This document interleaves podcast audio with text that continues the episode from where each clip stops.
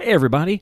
Welcome back to the Relationships and Revenue Podcast with your host, John Hewlin. If you're tuning into this particular episode, then you know, especially from the introduction, that this is part two of my interview with Tony Mandarich. So I really hope you enjoy this. Uh, if you haven't listened to or checked out the first half or part one of this interview, be sure to do that. We'll be sure to include links for you as well so that you can get a hold of that. But definitely do that. Check out part one before checking out part two, which is this one. I really think you're going to get a lot out of what Tony has to say today. So, without further ado, let's jump right in. So, I want to learn more about what the transition was like for you between football, meaning after you went back, Mhm. had your, I'll call them sober playing days. Yeah, yeah. With the Colts, when you officially retired, what was what was the transition like to? uh, You'll pardon the vernacular, but I don't know a better term to civilian life because life, you knew you knew a world that most of us don't know, kind of like most of us don't know the military world. So that's why I'm saying civilian. Right. Well, the transition, and I'll just take it one step back. The transition from, le- you know, leaving Green Bay to the real Mhm. world was a train wreck. The transition from retiring from Indianapolis into the real world was as smooth as butter Wow. because I surrounded, I followed instruction and surrounded myself with good people, had a good foundation, um, could think clearly, knew that, you know, this was eventually going to happen. And, um, and it was, and, and really kind of took the, all those fundamentals. Now, you know, I, I retired at 31, 32 years old. And from the time I was 11 till that time, I dedicated most of my life to football and preparation for football or something to do with football. So all those things I learned along the way from my high school coaches to my college coaches to the pro coaches at two different teams, you know, all the mistakes made, all the, I took all those fundamentals that worked because there was a core of, of fundamentals and then started to apply them in life in this real world or the civilian world, if you will and whether that was with you know i mean when i retired i wasn't sure what i was going to do i I, Hmm. I forced myself i told myself i was going to take six months to nine months like off and just kind of you know unwind Okay. that lasted three months because you know it's like you know it's just not the way i'm wired Okay. so at the time, I was really into um, the you know stock exchange, and, Mm. that's when the dot com boom was happening. I retired in 98, 99, so that's when that was happening. So I thought, well, you know what? I'd like to maybe be a financial advisor. So I interviewed Oh. with Merrill. I interviewed with Merrill Lynch and Morgan Stanley. Took a job with Morgan Stanley and um, studied for my Series Seven, passed my Series Seven, and got my equities trading and um, took the other tests and and I remember the one test, the insurance test, I was never fond of to be able to sell insurance like through um, Morgan Stanley. And but it was it, it was just that part like that little niche was just so uninteresting to me but the rest of it was very interesting. But I got that whole experience of learning how world markets work without being like an economics major Yeah. at school. So and there's value I think there was more, more value back in my day than there is now. This is personal opinion. Um, there was more value to economics. I mean, there's a different value of that economics, and then there's a whole different value to studying. You know, three, four months, five months for a to take a Series Seven exam, hmm which is like four hour, five hours long, and then to go train at the World Trade Center for three months. With Mhm. you know, I think Morgan Stanley was the largest tenant of the one of the World Trade Centers. I think they had 22 floors. Wow. Um, like that whole experience was incredible to go down on the Nasdaq, to go down to the New York Stock Exchange, to see all that stuff in, re- in real world life. hmm You know, um, was an unbelievable experience. But then I thought, you know, I went back to Indianapolis, worked out of the branch where I lived, you know, lived nearby, and I played in Indy. I liked Indy. and I was like, I, I don't see this being me the rest of my life. Uh, after about 18 months of doing it, I was like, I just don't see this Yeah. doing this. So, you know, you're never locked in. You're never, although sometimes you feel like you're cornered, there's no options. There's always options. Yeah. You just have to weigh the consequences with those options um, and see if they're worth it. And if those, if, if the consequences are worth it for the bigger picture, because the reward, or I don't want to say reward, but the outcome that you really want may have some consequences, but in the long run, it's going to be for the better. Um, you know, you weigh those out on, for me, it's on paper. You put it down on paper, pros and cons, Mm-hmm. and short term, mid term, long term goals. Where do you see yourself? Or where do I see myself? You know, and so after that, I moved back home to Canada and uh, owned and operated um, a family golf course. Mhm. Um, was part owner, not full owner, and but I got to learn all the intric- intricacies of kind of owner operator of a pretty big facility. You know, we put 35, 40,000 rounds of golf through every year. Did, Wow. it was a great time. It was a great four years of, and I already thought I had this down pretty good, but boy, did I realize how much more I improved on it was of dealing with people Mm. Mhm. and and the ones you remember the most are the ones that were the most ad, ad, you know adversarial They're not happy because of the pace of play or they're not happy because of the golf course you know uh, you know it's it's cart path only today because it rained last night. They're not happy about that. It's like well you can't keep everybody happy. Right. you know so learning how to defuse a lot of those situations and how to you know calm people down or you know and and then in that all of those things were there was way more positive just things where people- people just wanted to talk, uh, talk football to somebody who was a hometown boy you know who, who got lucky enough to play in the NFL and so I would share those experiences and um it was good but then again after 4 years it was like I can't see myself doing this you know like the rest of my life. So 2005 moved to Arizona and I knew it would be somewhere in the southwest and it it ended up being Arizona obviously. And uh and photography was always a passion creativity and and Mhm. which leads me to you know present day still doing photography commercial advertising photography portrait photography um you know a lot of different photography i mean if you can if there's you know i i, I really like to do composite photography because you're pretty much limitless on what you can create Mhm. um Do, do us a favor and and tell us what that means, because not everybody knows what. So that term- composite, so composite photography would be like almost having a plan already on what you want the final product to be or what the end game is. Mhm. Could be for a client, it could be for a self assignment that you have, a self project that you have.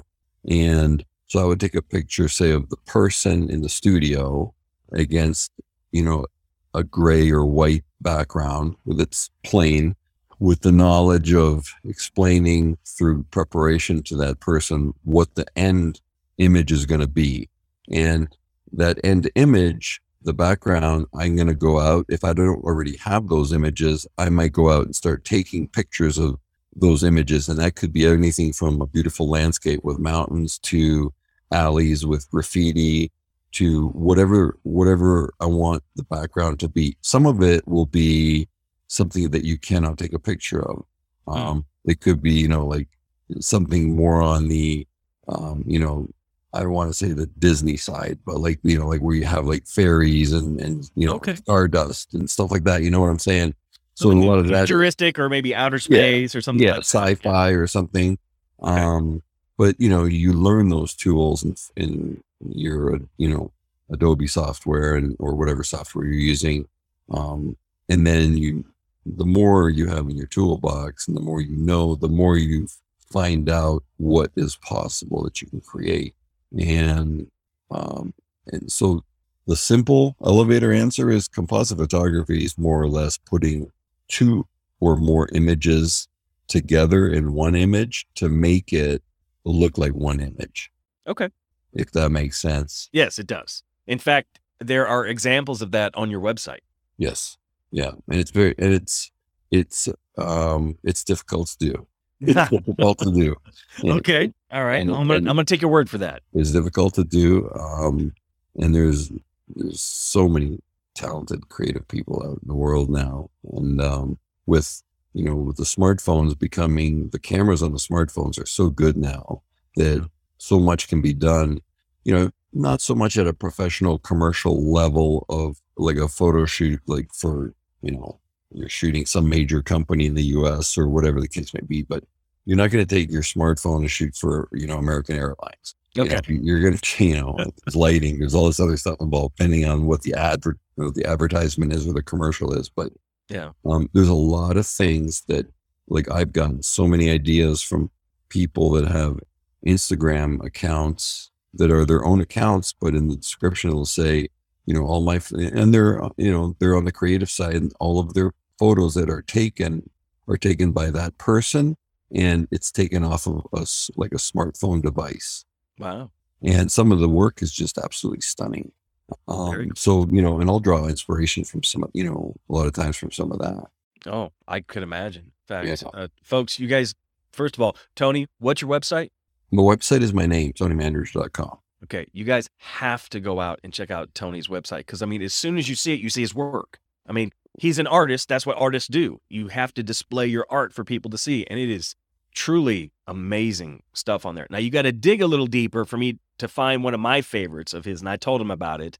It's uh, well, he gave me the inside scoop on it, so I know. But it happens to be an Apple store at like Sunset, which has aluminum siding and it captured the, the oranges and the yellows and stuff right off of it and a guy kind of leaning against it with this silhouette sort of thing. It's it's a killer killer picture. Oh my gosh i love that thing. But um the the composite stuff you're talking about i mean you see it immediately as soon as you go on the homepage. It's right there and it's so good. And you know some of the some of the models that you have used for some of those man and so different yeah. the people that you've used. Is crucial. I mean the you know who you work with um, or who you collaborate with is crucial. Like their creativity is as crucial as yours, in my opinion. Mm. Um, it, it, it, takes it takes a team to get it all done. Um, you know, your name is the name that goes on the final result, but you know, it it's you know, rarely is it just that person. I may have had the concept and everything, and I'm, I'm always open minded enough to hear other people's ideas, even during the process, because there sometimes they, they have a better twist to this than I do. And I'm like, I didn't even think of that. That's a great idea. So, you know, even though it's my website and my name is on, you know, the trademark or the copyright, it's like, trust me, uh, there's a lot of work involved and it takes a whole team to do it all. Group effort for sure. Definitely. Definitely. Okay. So let's talk for a moment about your book. Okay. So, uh, again, folks, let me remind you the title. The title is My Dirty Little Secrets Steroids, Alcohol, and God, the Tony Mandarich story. The most obvious question about the book, Tony, is why write it? And I guess the secondary or follow up question to that is who is the book for? Well, the, the reason uh, for writing it was I wanted people to know the true, like the truth, the, the real story. Um, mm-hmm. because I could see all of the different avenues people had gone down with it's this, no, this is what happened. This is what went wrong, or this is, right. and almost all of them were uh, like wrong. Like, so I was like, no, this is what happened.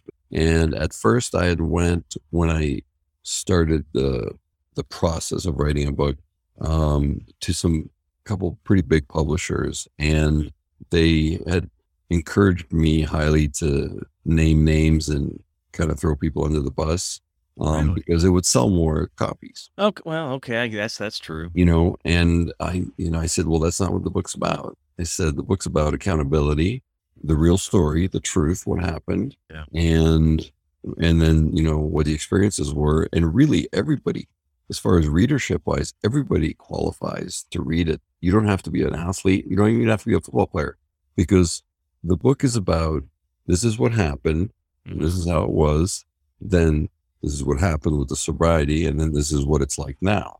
Okay. And that's really kind of how I, you know, would explain if I was to speak today in front of, if I was to be a public speaker somewhere, mm-hmm. it, I really say what it was like. And I don't spend too much time on it because most of them know a lot about it. And then like what happened, I spent some time on, and then what is it like now mm-hmm. with sobriety in your life and with God in your life? And although, you know, God has always been in my life, yeah. the way I see it. He's never, mm-hmm. never left. I was the one that turned my back. So I get that. It's, you know, it's, it's, um, so everybody qualifies from soccer mom to, you know, anybody. It, it, it doesn't have to be, uh, it, if you interchange the circ like the stories and stick with the how did it make you feel? How did like can you relate that situation to a situation in your life and it made you feel like that?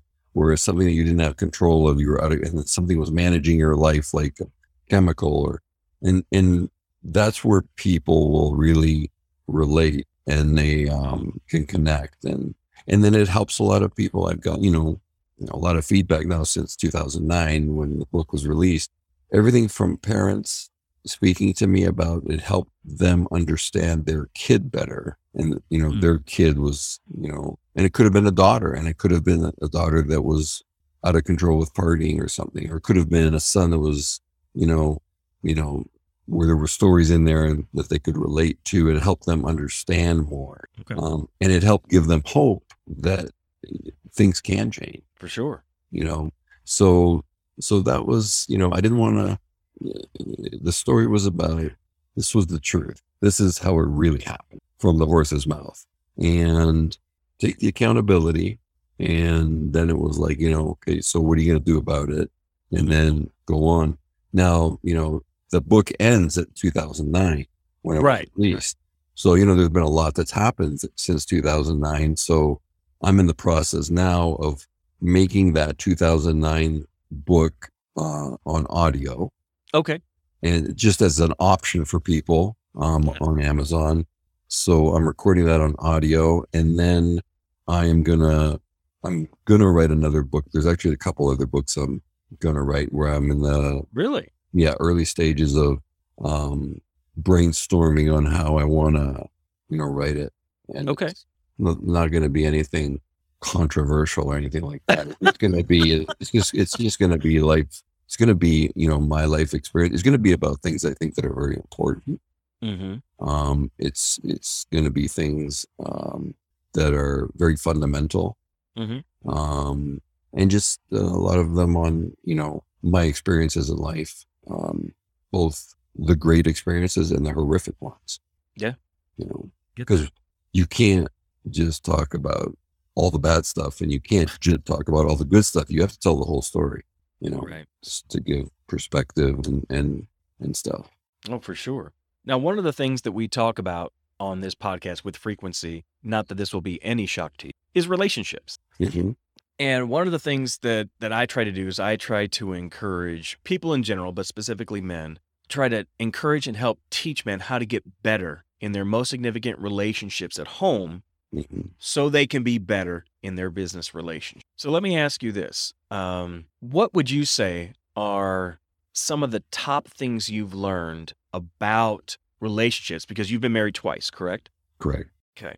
What would you say are some of the things that you have learned about relationships, whether you did it right or not, that has helped you going forward, even post the second divorce? I would say, you know, a lot of this is is like it's just coming to mind now. Um, although I, you know, look back and dissected and why it went wrong, what was my part. Um, I would definitely say an obvious one is communication.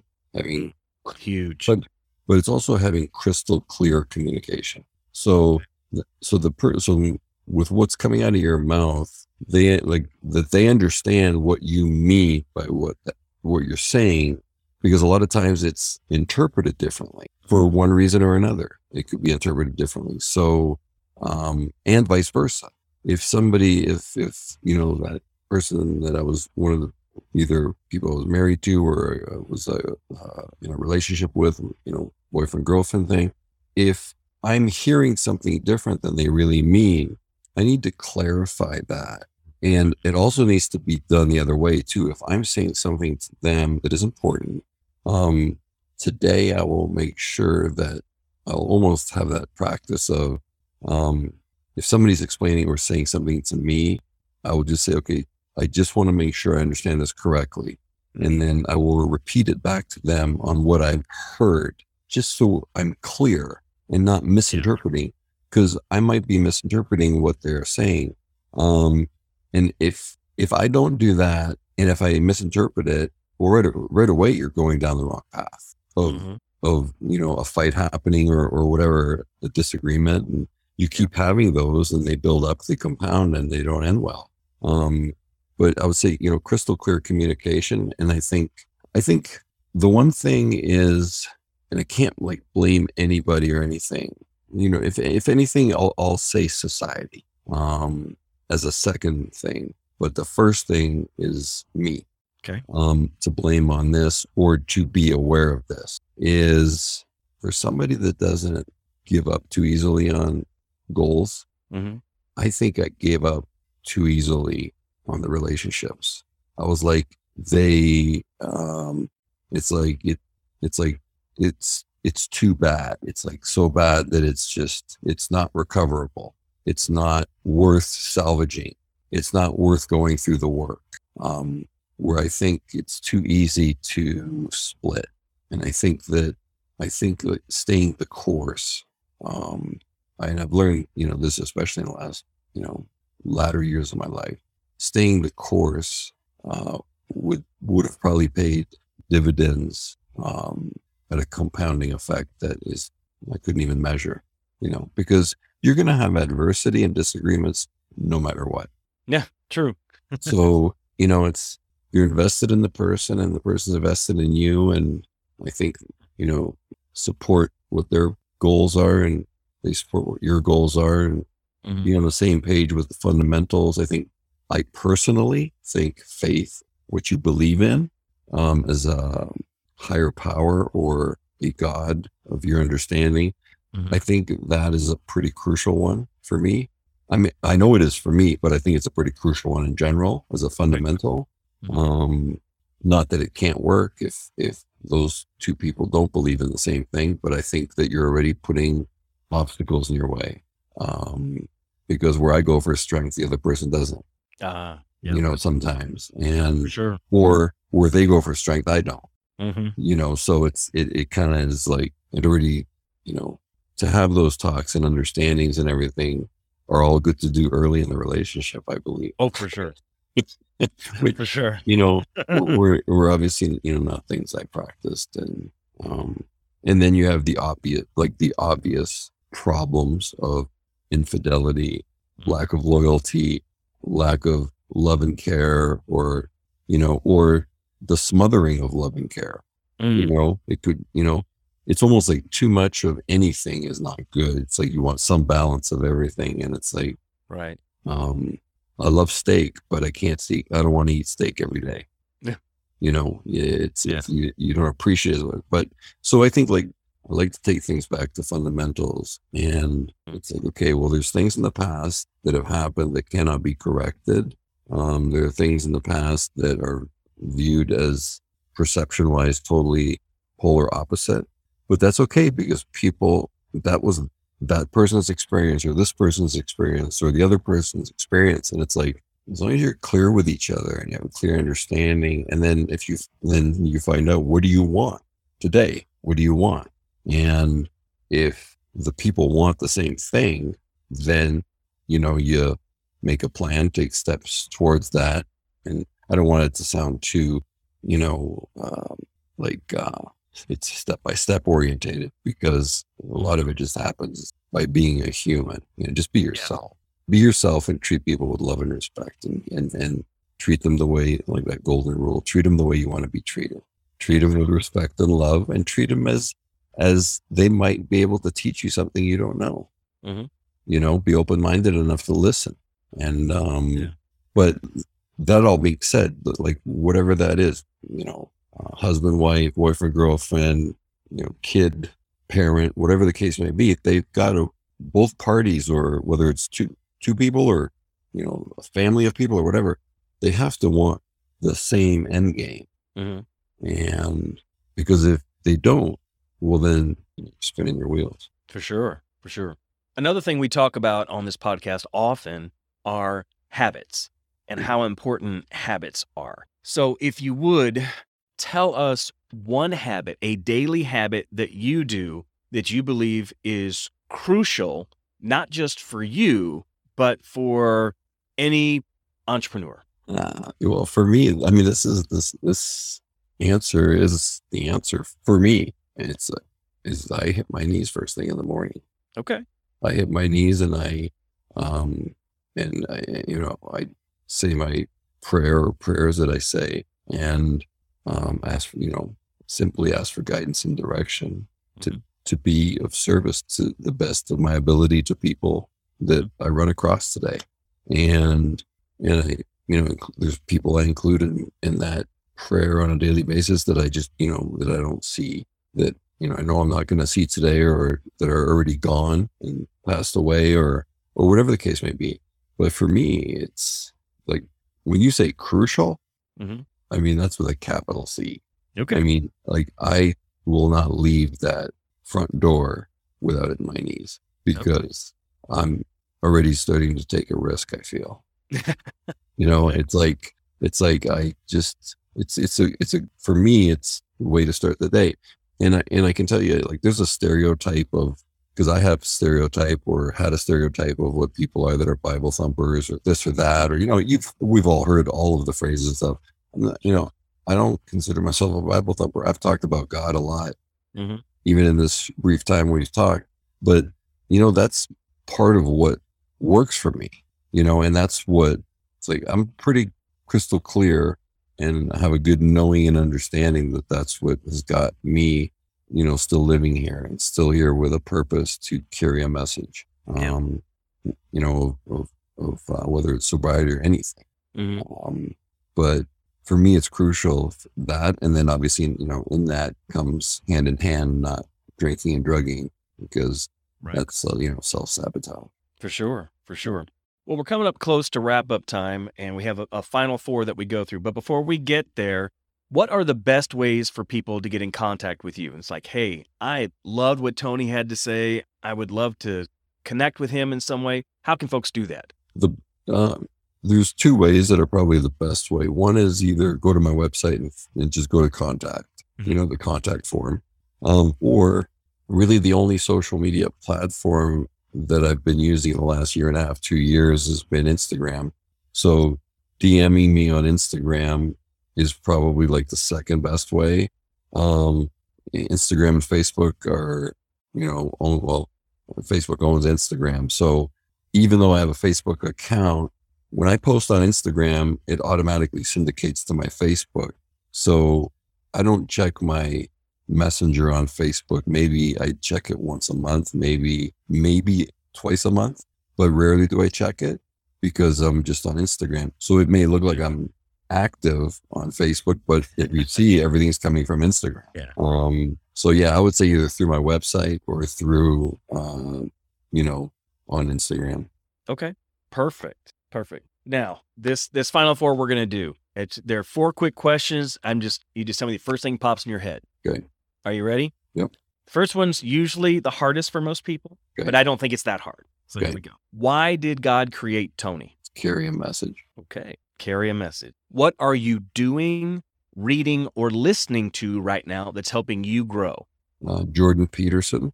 Um, um, he's got a book called 12 More Rules for Life. Uh, Mm-hmm. Order Beyond Chaos. I think it's, it's or Beyond Chaos. And then uh, the first version of that was released in 2018.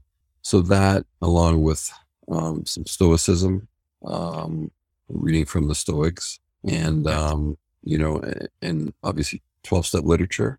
Mhm. Um, and um, there's a few other books that I, I will include or like as far as currently reading reading it's the jordan you know a lot of jordan peterson Okay. but there are a lot of other books that i'll do like you know go into cycles of meditation with like one month i'll just start reading out of this one book for a daily meditation kind of thing Okay. Gotcha. Um, are there any podcasts that you listen to on a regular basis outside of this one, of course? well this one obviously being number one Obviously. um, yeah you know i i really um I, I really like joe rogan's podcast Okay. uh, he's you know he's a very unique man he's uh He is. he's been criticized a lot um he's been praised a lot uh and that's the great thing about this country you can you know you have a say in what you want to say so i think he's made you know personally i think he's been treated a little bit unfairly recently but that's just my opinion um, i learn a lot from the people that he brings on. He questions those experts. I, I think in a, in a very similar way that I would want. I'd, I'd be thinking of a question I'd want to think of, and then I'd be like, oh, he already he just asked it. So it's kind of like um, I really jive with that. It really I really like it. Um, I also listen to um, one called the Dark Horse podcast. Okay. Um, it's a husband and wife, and they're you know I don't want to hack up their title, but I want to say they're like scientists of bi like biology, uh, Okay. human biology. Mhm. Um, and uh, there's a podcast called Big Value Entertainment. It's Mhm. about this. I forget the guy's name. He's got a kind of a weird name, David David Bet something. It's like a weird. It's almost like the last part of his name is made up. But I like his podcast a lot, and he's a self-made billionaire. Nice. Um, you know, immigrant from Iran. Uh, Mm. very polished guy, asks good question, has high level um, guests on that are experts in their field, or you know, people that you most of the people he has on, you I would say at least fifty percent of them you've heard of, Oh wow. um, okay. and he and he he asks tough questions, which I like, um, Mm. and he's not afraid to call people out on BS or Yeah. doesn't. He, I think he's about wanting, you know, the truth Mm-hmm. not wanting a certain side. Gotcha. Um, a lot of people won't say that, but a Yeah. lot of a lot of people say, "Well, he'll lean one way or the other." It just depends on how you believe. But like those two, Theo Von um, has a podcast. He's a comedian. He has a podcast named this called "This Past Weekend," okay. and I'd never heard of it before. And I was a guest on it about a year and a half, two years ago now. Um, and it's it's I really like it. It's a good podcast. Uh, I had to watch a few episodes before I agreed to go on it, just because I didn't know what it was about. But Yeah. I think he, he, he his podcast is very authentic. It's very real. It's very funny. Um, so yeah, like those podcasts, you know. And there's a few others that like Le- I like Lex Fridman, who hmm. is a is at MIT, and he's a young guy. He's hmm. like I want to say he's like thirty something years old. Wow. And, but the way he thinks and his specialty is, you know, AI, artificial intelligence. But he asks questions that would that I can understand. Oh, okay. Okay, because MIT wouldn't let me set foot on their campus. I'm sure. but but he, yeah, I, I really like like Lex Fridman's um podcast. I mean, he's had Elon Musk on, and he's had Oh, other people on that are um critical thinkers. Gotcha. Okay. What do you like to do for fun? Well, believe it or not, uh, photography and and okay, so that's like an easy one that everybody knows. But Yeah. you know, you know what I really do enjoy is I I, I do enjoy gaming on Oh, Xbox. Like, Okay. and it's you know I don't know if I consider myself like I mean I play enough to consider myself a gamer, but I don't know if I consider myself a gamer if you only like one game. oh, okay. You know what I'm saying? It's like yeah, yeah. like I don't like I'm not all about like playing you know five different games. There's one game that I really enjoy because, and I think one of the reasons is visually it's awesome. It's like it's sci-fi, right? It's visually incredible, but their storyline is incredible, Interesting. you Okay. know. And so that obviously is something that captures my attention. And um, so I guess you know that's something probably a lot of people would not know that I love doing is gaming. I, I would never have known that. Yeah, yeah. And Okay. you know, I do it via Xbox, and I have some friends that you know because we connect with friends, and you're part of a group and stuff. and- Okay. Yeah. Yeah, so we will play together, and um, and it's fun. You know, just it's camaraderie and a at Mhm. a technology level. Yeah. Yeah. Exactly. Exactly. Uh, what would you say you're most grateful for? My mistakes, probably. Well, for sure, for sure. I mean, Okay. you know, and that I think a lot of people would default to a person or persons Mm-hmm. um, and I learn a ton from people and have before and have been taught a ton and continue to be taught a lot by a lot of people. But my mistakes are the things I'm the most grateful for because I mean they forced me to change. Perfect. Love that. You know, it's it's interesting. We talked a little bit earlier about um, failing, and you know, one of the things that that I like to do is typically I'll ask guests. I'm not actually going to ask you to answer this because I'm going to share my thoughts on it. But is there a difference between failing and failure? And I say that there is. Um, to me, and we may have talked about this before, that to me, the difference is that failing means you tried something, it didn't go right, and you have an opportunity to learn from it, i.e., the mistakes, like you just mentioned. Failure, on the other hand, is an active choice to stay stuck. It's a state of being. And if I'm failing, that's a good thing because that's the only way I'm going to learn and get better. But if I am a failure, that's a problem. I can't get out of that. And I would say that, and, and maybe you can help me understand it. Would you consider yourself someone who I would say in your previous life, I mean, in your alcohol, painkiller addicted life, Mhm. that that was failure, meaning you were staying stuck in that world until you got through it. Yeah, there was And that no longer stays with you. Yeah, there was definitely, I would say, a, a period of years that I would definitely label as failure. And not necessarily because of the ineffectiveness of the playing of the game, but it's from the cause of the ineffectiveness of the playing of the game. Mm-hmm. And then stopping trying to change that mm. is where I stayed as a failure. Then when it changed and I, you know, got sober and yeah, there's a lot of failing that's happened. There's a lot of failure that's happened or like hmm. um, mistakes that were made, failures, but you're not failing unless you're in the game, That's a good point. in the game of life. You know, it's like if you're, if, you know, if you're not making mistakes, you're not in the game. If you're not doing great things, you're not in the game. So there's a lot of people sitting cozy, comfortable on the sideline, you know, and I use that vernacular because of the sport I played, but it's like there's a lot of people sitting on the sidelines of life in the comfort zone, pointing the finger at other people, Mm-hmm. but yet not wanting to take the risk of something because they're afraid of failing. Well, if you're failing, you're in the game. And I remember getting a holding call on a key third down play. I remember like it was yesterday. It was in New York playing the Jets at the Meadowlands. And we ended up getting a first down, but because of my holding penalty, it got brought back. And then it was like an impossible task. It was like third and 25. Didn't get it. Punted. So when as I'm running off the field, I run directly to my offensive line coach because I'm not I'm not going to avoid what I know is coming. Mm-hmm. I'm gonna head I'm gonna deal with it head on and and and straightforward. And I was waiting for like a verbal lashing, and um, he's first he just asked me, "Did you hold him?" And I was like, "You know, yeah." I said my hand was outside of his pads a little bit, and said, "Did I hold him like flagrantly and really pull him down?" No, but I said, "I." You know, we'll see the film, but it, I said I'm not going to say I wasn't. I, I definitely was holding him to a degree, and he's like, "Okay," and he could see I was really down on, Yeah. on myself for it. And, and I think this is part of what makes a great coach a great coach. This was my offensive line coach at the time. And he- he said, he put his hand on my shoulder pads and he said, turn around, look in the stands. And then he made me do like a 180. He said, you see all these people here? He's like, you know how many of those people wish they could get a holding penalty? That's true.